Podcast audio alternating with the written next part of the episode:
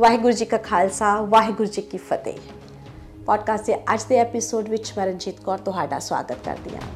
ਇਸ ਸੀਰੀਜ਼ ਆਪਾਂ ਗੱਲਬਾਤ ਕਰ ਰਹੇ ਹਾਂ ਮਹਾਰਾਜਾ ਰਣਜੀਤ ਸਿੰਘ ਬਾਰੇ। ਕੀ ਤੁਸੀਂ ਜਾਣਦੇ ਹੋ ਮਹਾਰਾਜਾ ਰਣਜੀਤ ਸਿੰਘ ਦੀ ਉਮਰ ਕਿੰਨੀ ਸੀ, ਜਿਸ ਵਕਤ ਉਹਨਾਂ ਨੇ ਲਾਹੌਰ ਤੇ ਕਬਜ਼ਾ ਕੀਤਾ? ਆਓ ਜਾਣੀਏ ਇਸ ਬਾਰੇ। ਮਾਤਰ 18 ਸਾਲ ਦੀ ਉਮਰ, ਇੱਕ ਨੌਜਵਾਨ ਲਾਹੌਰ ਕਾਬਜ ਅਫਗਾਨੀਆਂ ਨੂੰ ਲਲਕਾਰੇ ਮਾਰ ਰਿਹਾ ਹੈ। ਕਿ ਬਾਹਰ ਆ ਅਹਿਮਦ ਸ਼ਾਹ ਅਬਦਾਲੀ ਦੇ ਵੰਸ਼ਜਾ ਤੈਨੂੰ ਚੜਤ ਸਿੰਘ ਦਾ ਪੁੱਤ ਲਲਕਾਰੇ ਮਾਰਦਾ ਹੈ। ਅੱਜ ਅੱਜ ਹੱਥੋਂ ਹੱਥ ਹੋਈਏ ਆਮੋ ਸਾਹਮਣੇ ਹੋਈਏ। ਕਿੰਨਾ ਜਜ਼ਬਾ ਹੈ ਉਹਦੀ ਆਵਾਜ਼ ਵਿੱਚ। ਕਿੰਨਾ ਦਹਾੜ ਹੈ ਉਹਦੀ ਆਵਾਜ਼ ਵਿੱਚ। ਮਹਾਰਾਜਾ ਰਣਜੀਤ ਸਿੰਘ ਨੂੰ ਸ਼ੇਰੇ ਪੰਜਾਬ ਦਾ ਖਿਤਾਬ ਐਵੇਂ ਨਹੀਂ ਦਿੱਤਾ ਗਿਆ। ਇਹ ਕਿਤਾਬ ਉਹਨਾਂ ਨੇ ਕਮਾਇਆ ਹੈ। ਉਹਨਾਂ ਦੀ ਇੱਕ ਦਹਾੜ ਦੇ ਨਾਲ ਅਫਗਾਨੀ ਡਰਦੇ ਸਨ। ਅਸਲ ਵਿੱਚ ਇਹ ਗੱਲ ਉਦੋਂ ਦੀ ਹੈ ਜਦ ਸਨ 1798 ਈਸਵੀ ਵਿੱਚ ਲਾਹੌਰ ਉੱਤੇ ਪੰਗੀ ਸਰਦਾਰਾਂ ਦਾ ਰਾਜ ਸੀਗਾ। ਉਸ ਸਮੇਂ ਜੋ ਪੰਗੀ ਸਰਦਾਰ ਸਾਹਿਬ ਸਿੰਘ, ਚੇਤ ਸਿੰਘ, ਮਿਹਰ ਸਿੰਘ ਸਨ, ਇਹ ਲਾਹੌਰ ਤੇ ਕਬਜ਼ਾ ਇਹਨਾਂ ਦਾ ਸੀਗਾ। ਮਹਾਰਾਜਾ ਰਣਜੀਤ ਸਿੰਘ ਜਦੋਂ ਲਾਹੌਰ ਗਏ, ਉਹਨਾਂ ਦਿਨਾਂ ਦੇ ਵਿੱਚ ਤਾਂ ਉਹਨਾਂ ਨੇ ਸ਼ਾਹੀ ਮਹਿਲ ਦੀ ਸੁੰਦਰਤਾ ਨੂੰ ਵੇਖਿਆ। ਸ਼ਾਹੀ ਮਹਿਲ ਦੀ ਸੁੰਦਰਤਾ ਵੇਖ ਕੇ ਇੰਨੇ ਪ੍ਰਭਾਵਿਤ ਹੋ ਗਏ ਕਿ ਮਨ ਹੀ ਮਨ ਵਿੱਚ ਨਿਸ਼ਚੈ ਕਰ ਲਿਆ ਕਿ ਭਵਿੱਖ ਵਿੱਚ ਇਹ ਮਹਿਲ ਮੇਰੇ ਅਧੀਨ ਹੋਵੇਗਾ।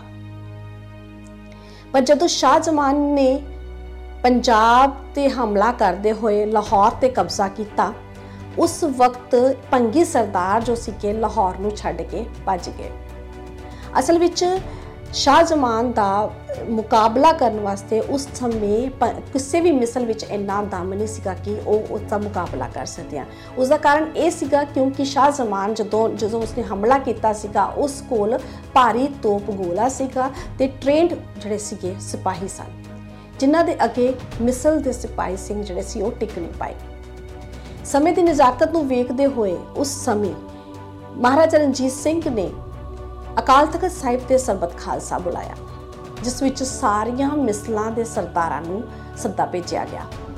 ਇਸ ਵਿੱਚ ਇਸ ਸਰਬਤ ਖਾਲਸਾ ਵਿੱਚ ਫੁਲਕਿਆ ਮਿਸਲ ਨੂੰ ਛੱਡ ਕੇ ਬਾਕੀ ਸਾਰੀਆਂ ਮਿਸਲਾਂ ਨੇ ਭਾਗ ਲਿਆ ਤੇ ਸਰਵਸੰਮਤੀ ਨਾਲ ਇਹ ਫੈਸਲਾ ਕੀਤਾ ਗਿਆ ਕਿ ਸਾਰੀਆਂ ਮਿਸਲਾਂ ਮਹਾਰਾਜਾ ਰਣਜੀਤ ਸਿੰਘ ਦੀ ਕਮਾਨ ਹੇਠ ਸ਼ਾਹ ਜ਼ਮਾਨ ਦਾ ਮੁਕਾਬਲਾ ਕਰਨਗੀਆਂ ਪੂਰੀ ਰਣਨੀਤੀ ਤਿਆਰ ਕੀਤੀ ਗਈ ਤੇ ਇਸ ਰਣਨੀਤੀ ਦਾ ਨਤੀਜਾ ਇਹ ਹੋਇਆ ਕਿ ਲਾਹੌਰ ਉੱਤੇ ਮਹਾਰਾਜਾ ਰਣਜੀਤ ਸਿੰਘ ਨੇ ਤਾਵਾ ਬੋਲ ਦਿੱਤਾ।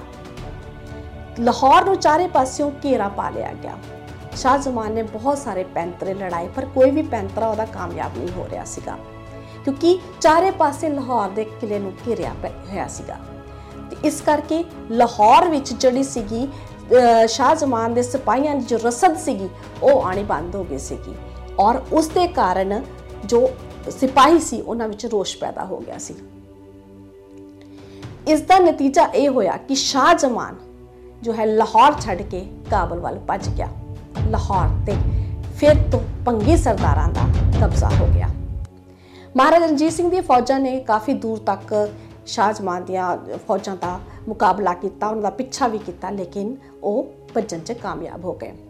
ਜਦ ਪੰਗੀ ਸਰਦਾਰਾਂ ਦਾ ਕਬਜ਼ਾ ਵਾਪਸ ਆ ਗਿਆ, ਉਸ ਵਕਤ ਜਿੰਨੇ ਵੀ ਵਸਨੀਕ ਸਨ, ਜੋ ਸ਼ਾਹ ਜਮਾਨ ਦੇ ਸਮੇਂ ਵਿੱਚ ਲਾਹੌਰ ਛੱਡ ਕੇ ਚਲੇ ਗਏ ਸਨ, ਦੂਜੇ ਪਿੰਡਾਂ, ਦੂਜੇ ਸ਼ਹਿਰਾਂ ਵੱਲ ਰੁਖ ਕਰ ਗਏ ਸਨ, ਉਹਨਾਂ ਨੇ ਵਾਪਸ ਆਪਣਾ ਘਰ ਪਰਤ ਘਰ ਪਰਤ ਗਏ ਅਤੇ ਕਾਰੋਬਾਰ 'ਚ ਉਸੇ ਤਰ੍ਹਾਂ ਹੀ ਕੰਮਕਾਜ ਸ਼ੁਰੂ ਹੋ ਗਿਆ।